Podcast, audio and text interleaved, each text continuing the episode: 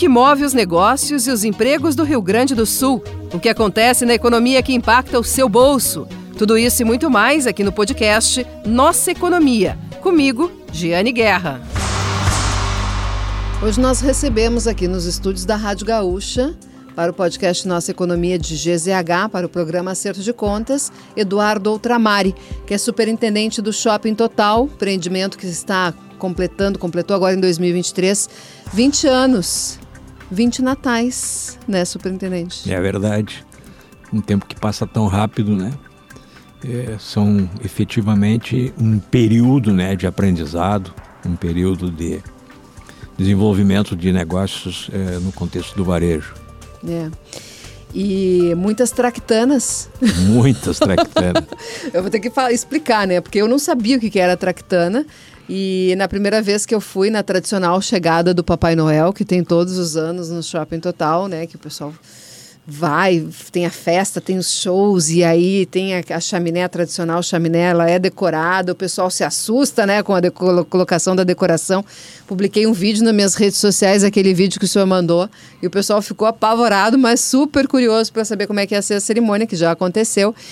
E a, a, primeira vez que eu fui me chamou a atenção, né? Que aquele, as tractanas são aqueles brinquedinhos que explodem, né? Quando a gente é, abre são... ele, sai aquela decoração, é. né? Os confetes, enfim. E aí eu, me chamou a atenção que o superintendente do shopping é quem distribui as tractanas para o público. é, um, é um processo bacana, porque na realidade ele é um lançador de confetes e de serpentinas. Ele não é perigoso porque ele só é a expansão de ar então é uma maneira divertida, né, de compartilhar com as pessoas, compartilhar com os clientes. É, um, é uma coisa gratificante. Sempre quando eu vou falar, em geral, agora eu me lembrei do nome, né, mas em geral eu me esqueço, aí eu, aí eu, aí eu pergunto para Silvia Rachevski, né, que é a gerente lá do shopping, eu pergunto assim, como é que é mesmo aquele brinquedinho que o Outramari sempre distribui para o pessoal no é. Natal? É. Ela, Traquitana. Tana, é. Aliás, o nome Traquitanas foi uma colaboradora nossa, Cíntia, é, que, que deu essa nomenclatura. Sabe, na dúvida, o que, que é isso, o que, que é isso, ela, ela, o mérito é dela, ela que deu esse nome de Tractanas. É. E ficou, né? Todo mundo hoje fala Tractanas.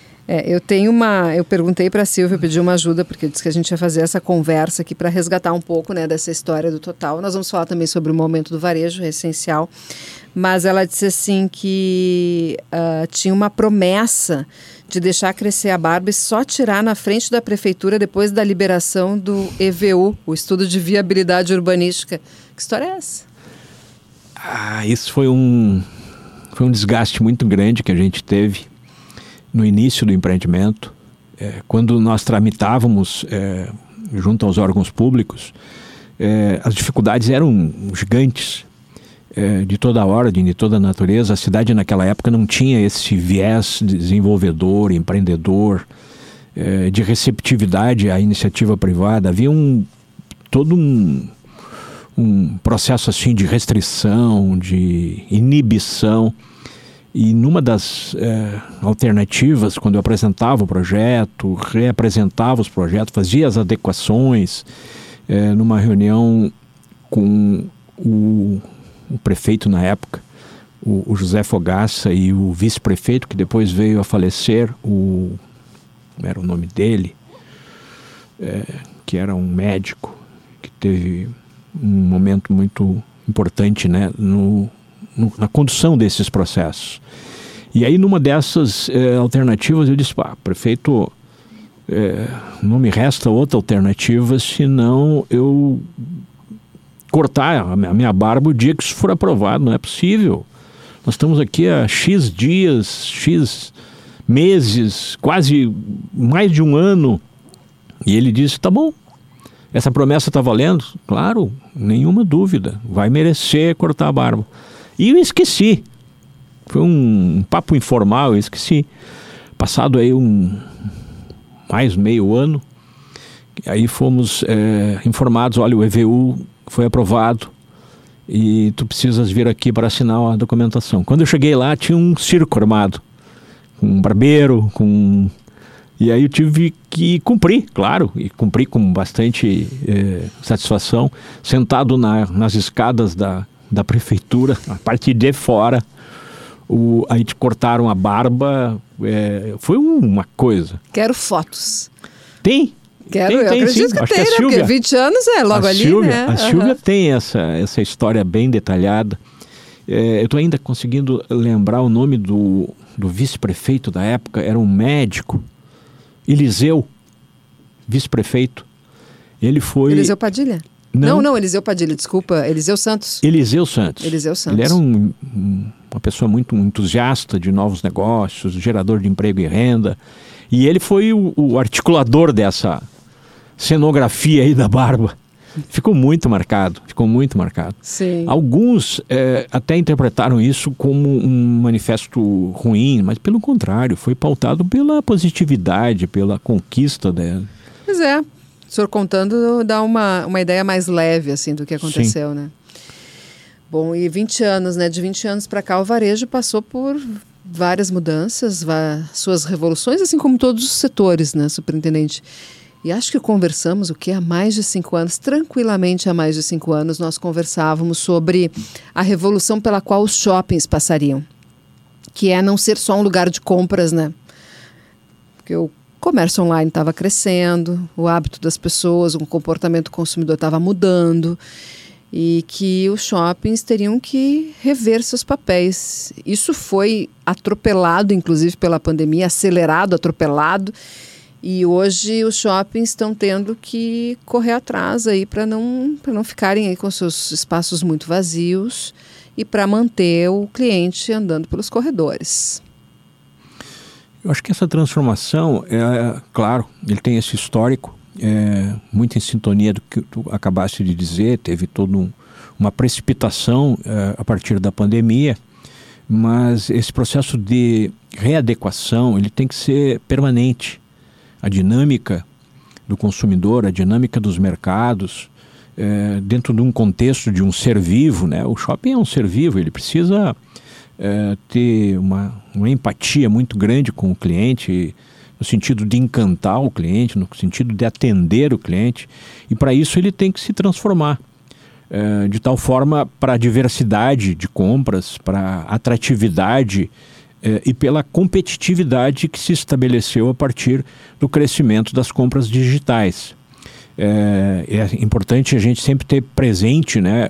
É, e eu, obviamente, sou uma pessoa suspeita porque eu, eu acho que o contexto presencial, o encantamento presencial sempre vai ser o diferencial. É, você pode. E tem potencial de turbinar a venda online, inclusive. né? Inclusive, inclusive. Porque a pessoa vai, conhece a loja, conhece a marca, conhece o produto, se encanta, né? Sem Esse é um dúvida. termo que se usa muito no varejo, o encantamento. E aí ele faz a compra online depois, né? Daquela loja, daquela marca. É, e, e tem algumas eh, especificidades, né? A parte da linha hard, né? De eletroeletrônicos, você tem especificação. Quantos amperes, quantos watts, qual é o- a especificidade de, uma tele- de, uma, de um televisor. Mas Agora, aí o vendedor não pode só passar É. só, pa- só passar o cartão de crédito Mas- do cliente, né? O vendedor tem que, tem que ter informação. Mas eu acho que cresce Tem que ser mais- significativamente a venda da linha hard e a linha soft, que é a área de revestimento, que é o, o mais, mais envolvimento humano. É, as pessoas têm um, um- um cuidado muito especial na questão presencial, porque o ver e ser visto está associado na sensação de bem-estar de um consumidor. Então, você ingressa numa loja e tem eh, a receptividade, o atendimento atraente, você se sente satisfeito. Porque você tem a oportunidade, inclusive, de desfilar com uma sacola, com uma, uma, uma determinada marca, dentro de um ambiente que é um palco. E é um palco eh, de múltiplas eh, visibilidades e alternativas. Então, eu entendo assim: eu acho que se consolida muito fortemente a compra eh, de produtos da linha hard, que é TV, eletrodoméstico, todos aqueles equipamentos que são de natureza especificável. Agora, o- como é que você vai comprar o small, medium e large? Às vezes você quer uma, uma coisa mais personalizada, uma coisa muito mais eh, de natureza específica. Ah, não, eu, tênis eu uso 39 americano. Legal. Mas você sentir a oportunidade de colocar um tênis, de sentir o tênis, de ver como fica, e aí optar pelos múltiplos modelos que ah, no espaço de uma loja física tem, é diferente do que você colocar o mouse e percorrer horizontalmente ou verticalmente no teu aplicativo as alternativas, sem poder ter aquela degustação e aquela sensação de posse. Então é meio filosófico é, isso. Mais, é, é, não, é, sim, tem várias sensações, assim, percepções para gerar no consumidor. E tem várias formas de comprar hoje, né? Que é vai na loja, compra na loja, pega na loja, né? O é, tradicional. O, o compra eletrônico e retira na loja. É, o, né, o compra, na, compra no site, vai lá e retira na loja. E muitas vezes aí no, tu não, como não paga o frete, né? Em alguns casos essa seria a vantagem de não pagar o frete. Tem a possibilidade da prateleira infinita, que se fala Sim. que é oferecer na loja né, a compra pelo por um dispositivo ou mesmo comprar um produto e receber em casa. Também essa também, um essa conforto. também, né, para não precisar né, carregar as compras, enfim, ou um produto que não tenha na loja, as lojas podem ser menores, né? Outra que, aí falando em lojas menores, uma coisa que eu senti na pandemia, porque daí o pessoal queria comprar, queria receber muito produto rápido. Então não dava mais para o varejo ter seu centro de distribuição lá em São Paulo só. Aí foi quando a logística, os galpões logísticos Sim. cresceram muito. Diversificaram as alternativas, é. Começaram a botar unidades logísticas nos estados aqui, né? Tivemos grandes investimentos na região metropolitana.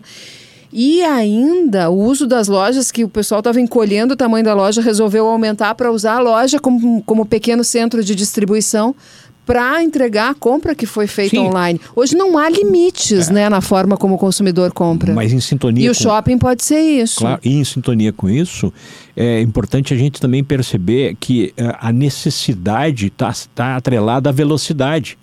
Às vezes você não tem uh, oportunidade de poder esperar e, e, a operação presencial ela te dá instantaneidade, né? Desde que agrade o, o número ou o tamanho que você quer tenha na hora, você tem eh, a instantaneidade complementar ao teu desejo. Mas inegavelmente as transformações elas não se limitam só a essa questão. É, eu acho que hoje eh, nós passamos aquele período assim, ó, experiência, experiência, experiência. Experiência é bacana, mas só que experiência não, não gera rentabilidade. Então, algumas operações que focaram especificamente na experiência e não trabalharam com o produto final que possa rentabilizar com um markup adequado, tiveram dificuldade e tiveram que se transformar de novo. Então, essa equação toda, ela não se limita só a essa, esse exercício, a essa movimentação. E não é bem uma receita de bolo, né? Porque é. depende do produto, depende da, da marca, né? Uh, vocês foram, estiveram, o Shop Total esteve entre os primeiros que testou o Delivery Center, aquela operação, né? Que na época era bem disruptiva, né? Depois, enfim, serviu de aprendizado. É, ela não, ela não avançou porque as lojas começaram a ter seus próprios, uh, suas próprias estruturas de entrega online e não precisavam dessa operação. O que, que foi que aconteceu? Bom, aquilo foi um fenômeno porque foi muito curioso na é, época, muito interessante. Aquilo foi um fenômeno é, de uma oportunidade. A gente conheceu o Andreas, que era um, um executivo. Lazudax, é, né? É. E surgiu a oportunidade. Eu disse: olha, somos parceiros, vamos desenvolver esse projeto do Delivery Center. E aquilo alavancou o próprio negócio dele. Ele acabou vendendo aquela operação para BR Malls, para Multiplan, para. Acho que a empresa de participações do José Galó também tinha uma participação.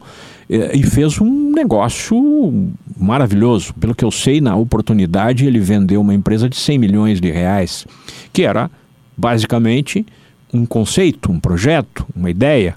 Agora, por que, que não deu certo? Muitas perguntas eh, ainda estão no ar, a gente não, não, não tem certeza disso, mas os marketplaces foram estruturados. É, eu tenho bastante intimidade né, com o contexto Amazon, porque o meu genro é executivo da Amazon nos Estados Unidos. A minha filha também trabalha diretamente nesse contexto é, de inteligência artificial nos Estados Unidos.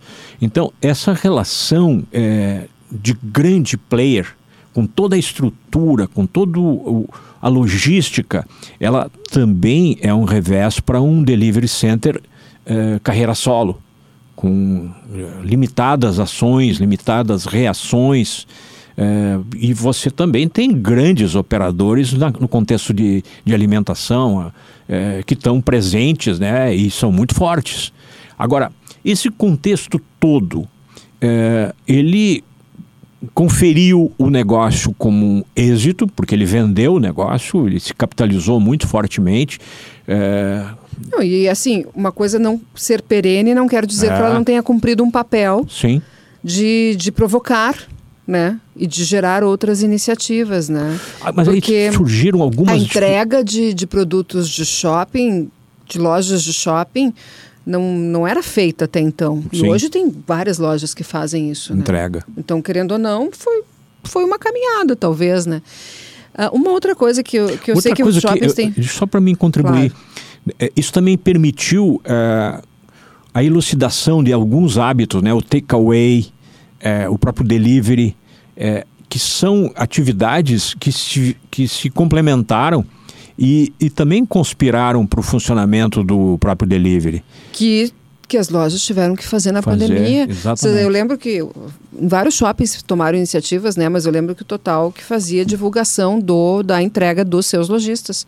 Eu comprava, nossa, a Belize, né? Sim. O que comprei de presente de pijama da Belize para é. dar naquela época, né? E subatendimento incrível pelo WhatsApp, né? Sim. E, e é uma loja do shopping, né? E estive lá depois, uma vez presencialmente, mas eu nunca tinha entrado na loja, mas o atendimento pelo WhatsApp era incrível. Eu tinha a confiança da, do produto, da associação com ser uma loja do Shopping Total, ou seja, a credibilidade da marca do shopping né, é, é usada pela loja. E na época fiz muitas compras pelo WhatsApp. Por isso, por ser uma indicação do shopping no seu material de divulgação da loja que estava dentro do empreendimento. E o, WhatsApp se transformou na grande ferramenta de venda dos pequenos lojistas. Agora, a diversidade competitiva dos grandes players, né, Mercado Livre, Amazon, é, eles foram muito mais competentes na medida em que diversificaram os seus, os seus estoques, os seus, é, as suas logísticas e hoje entregam às vezes no mesmo dia. É, e algumas até mitigam custos de entrega. Sim, daí Ou... usam os algoritmos para é. projetar o que, que o consumidor de Porto Alegre tende a comprar com mais frequência e mantém um estoque ali no, na é. unidade deles em, em, Nova Santa Rita, por exemplo, ou, né, ou com Sim. outra rede ali em Gravataí para poder entregar rapidamente.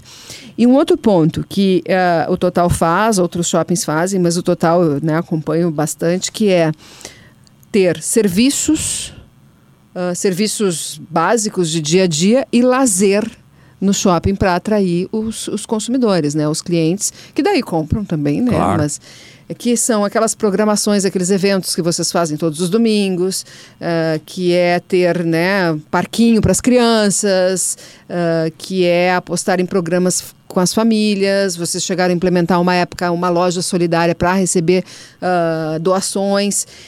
E a, mais recentemente a faculdade do Moinhos, né? Uh, Já seja, tivesse oportunidade de conhecê-la? A faculdade não, não. Só então vi fica, as imagens. Então fica um convite. Mas assim, tu vai... trazer para dentro do shopping um, uma coisa que vincula com a comunidade é. e um fluxo permanente, rotineiro, e daí também tu tem a estrutura do shopping de alimentação e de lojas para resolver a vida para aquelas pessoas que têm que cumprir aquela rotina de ir até o local para trabalhar, para estudar, para seja o que for, é. fazer um exame. a, a, configuração de novas operações, né, universidade, academias, tudo isso faz parte do processo de transformação. Eu diria assim, de adequação, porque grandes superfícies, né, a, área que a, que a universidade, a faculdade utiliza, era uma operação é, que era ocupado pelo tumeleiro na oportunidade. Aí, com a venda, enfim, para Sangobã, né? Para Sangobã, houve algumas mudanças e aí se oportunizou essa alternativa de um grande espaço para uma atividade é, do padrão, né, do moinhos de vento. Então, esse tipo é, é no meu entendimento, é, atributo das modificações. de tal forma que tu tens alternativas. Agora, nós estamos trabalhando fortemente na captação de restaurantes. É, o, o, Total já, já foi um, um, ícone em termos de restaurante, precursor em termos de restaurantes. É, e aí, com a pandemia, a gente teve um revés muito grande. Agora nós estamos com muita assertividade, com muita calma, captando é, novas operações de restaurante, exatamente para preencher esse espaço de entretenimento familiar. Porque a gastronomia, é, eu costumo dizer, saúde, gastronomia, cultura nunca tem rejeição. E, e agora, mais recentemente, o contexto entretenimento diversificado, múltiplo. Porque tu tem entretenimento desde adulto até é, crianças que ainda trabalham com os aspectos lúdicos como divertimento. Então, esse processo é um processo que precisa, obviamente, ser bem trabalhado, ser bem é, direcionado para essas tendências que os, os algoritmos às vezes não te dão. Né? Ele, ele tem uma visão assim muito é, pragmática, né? a tendência, a especificação, é, o desvio padrão, porque baseado... Ele tem uma dificuldade de dar uma inovada, né? É. De ser um pouco mais, de perceber mais sutilezas. Assim. Agora, a inteligência artificial já tem um, um, outro, um outro viés. Ela te oportuniza algumas coisas bem interessantes. Tu tem, obviamente, a competência de interpretar. Já estão usando inteligência artificial no total? Muitas ações são dessa natureza. Por exemplo? Muita, é, todas as manifestações, os textos, é, a gente faz uma simulação de IA. Agora, eu tive a responsabilidade de organizar aquele manifesto das entidades é, quanto ao, ao, regime de reajuste dos impostos, né, de CMS. E aí, qual o texto? Aí tu faz uma pergunta para a inteligência artificial, ela te sugere cinco textos. Perguntou o que para a inteligência Perguntei artificial para fazer o manifesto do é, CMS. Qual seria a, a temática sugerida para um manifesto contra o aumento de impostos? E ela te dá cinco, seis alternativas. E usou uma delas? É, fizemos, fez uma... Não, fizemos uma adaptação e depois o mérito uh, foi do, do, do Martins, que é vice-presidente lá da CPA, que fez os, os ajustes finos. Os ajustes é, e potencializou, no meu entendimento, de forma muito brilhante. É, porque foi uma coisa cordial, mas estabeleceu a manifestação de mais de 40 entidades que estão preocupadas né, com essa questão. E aí a inteligência artificial é uma ferramenta muito importante. Agora a gente vai usar é, nas adequações de uma pesquisa que está sendo concluída, é, com uns motes de inteligência artificial que são muito, muito importantes, porque a inteligência artificial te dá uma diversidade que às vezes o sentimento é, original não, não, te, não te oportuniza. Então, eu sou um vinculado à inteligência artificial, eu uso aplicativos, uso de toda ordem, porque só precisa ter competência e habilidade, humildade de entender o que esse dispositivo está te proporcionando, mas tu tem que tropicalizar isso para a realidade. Não pode trazer aquilo na in natura para uma relação humana. Sim. Vamos fechar então trazendo as novidades. O que, que o Shopping Total está preparando aí? Queremos saber em primeira mão, superintendente. Bom, a gente está em plena uh, ação de Natal, né? A gente vai começar agora em dezembro, mil reais por hora, naquela ação natalina, né? É, no final temos uma operação bacana com um carro, um, um, carro muito bonito que está exposto lá no shopping. Então esse processo é, de natureza promocional está em, em, andamento. A gente está trabalhando em projetos é, de otimização das áreas. Nós temos lá diversas áreas é, com potenciais é, imobiliários muito grandes. Então a gente está trabalhando nesse sentido, temos lá alguns estudos bem avançados. Dentro da estrutura do shopping, no nos estacionamento? Prédios, nos prédios, nos terrenos periféricos. Mas que ficam dentro do estacionamento? Ficam nas áreas, apenas um estacionamento. E vai continuar sendo estacionamento, mas a verticalidade vai ser usado para outra destinação. Fazer um prédio. Um prédio, mais de um prédio. Mais de um prédio. E seria para ser um, uma extensão do shopping, ou prédio residencial ou comercial? É, Qual é a, seria a destinação? É, as áreas que forem é, vinculadas a Gonçalo de Carvalho, elas têm uma aptidão muito boa, muito assertiva com o contexto residencial, porque aquela rua linda, maravilhosa, é, seria um egoísmo nós não compartilhar isso de forma uh, no contexto residencial. Então, perfeitamente previsível né, que essas leituras é, da Gonçalo de Carvalho com prédios residenciais. Já na parte de baixo, de frente com a Cristóvão, já tem uma vocação de natureza comercial. Então ali a gente tem algumas tratativas, né, inclusive é, de, de, diversidade bem, bem pontual para alguma uh, ancoragem nova uh, que venha complementar o nosso mix e venha aumentar a nossa atratividade. Uh, e, o, e, o, total tem. Mas esse seria o shopping que iria construir isso ou seria hum, esses parceiros com quem vocês estão em é, negociação? Essa, é, essa, essa relação é uma relação múltipla, né? Tem parceiros. Tu sabe que nós somos arrendatários daquela área, aquela área é da Taquaruçu, da família Ribeiro é, que são empreendedores é, muito bem sucedidos.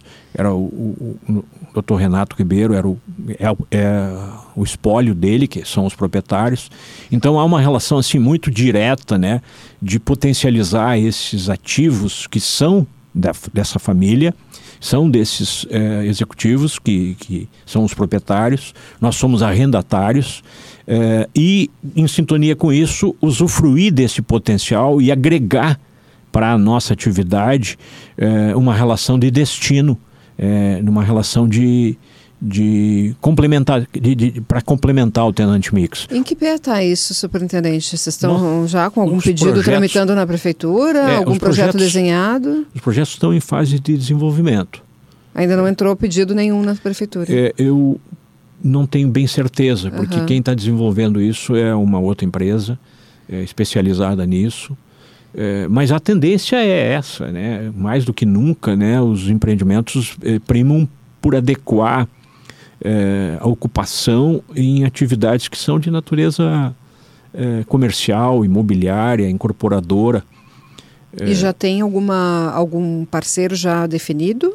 Sim, é, nós somos pautados aí por um contrato de confidencialidade. Nós não podemos ainda é, compartilhar, teria o maior prazer de contar para ti, é, mas a gente está pautado por esse contrato de confidencialidade.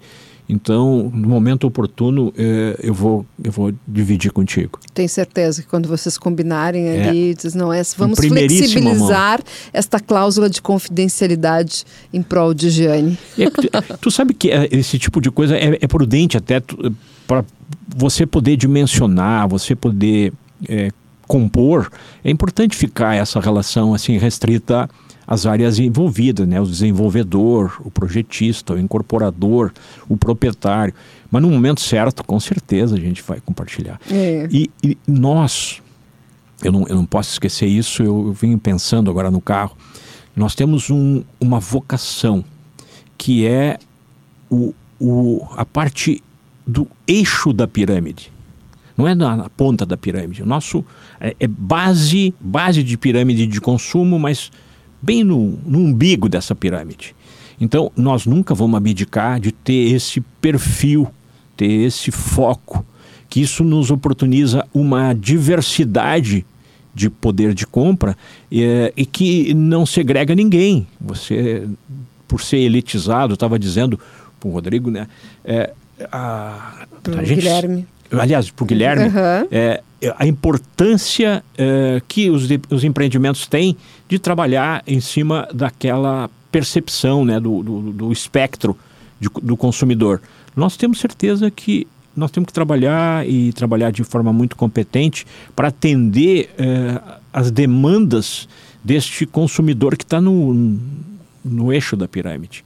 Porque é, Porto Alegre é muito bem servido de produtos elitizados, de produtos e empreendimentos elitizados, e Porto Alegre se, se propõe a, a ter isso de uma forma bastante é, abrangente. E o Total vai exercer e vai continuar potencializando esse perfil. É, a gente costuma dizer que é o CDzão. É, alguns dizem que é CBzão, mas é tudo uma analogia de, com a, a classe A, B, C. Então, eu, eu te digo com bastante convicção: é, esse universo é muito grande, gigantesco, e nós temos que trabalhar fortemente para poder é, fazer acontecer. Tá certo. Desde que a gente noticie em primeira mão sempre, aqui na Rádio Gaúcha, tá, superintendente? Claro, Combinado? Primeiríssimo. Eu não perco a oportunidade. Muito obrigada pela visita aqui na Rádio Gaúcha, muito obrigada pela entrevista. Manda um abraço para Silvia e para todo mundo lá do Shopping Total, tá? Uh, superintendente do Shopping Total, Eduardo Outramari. Nós tivemos na produção do podcast Nossa Economia, Guilherme Gonçalves, Vitor Neto e Rafaela Kevitz. Na técnica, Vicente Nolasco, edição de áudio, Paulo Fraga. Muito obrigada pela entrevista. Até a próxima. Muito obrigado.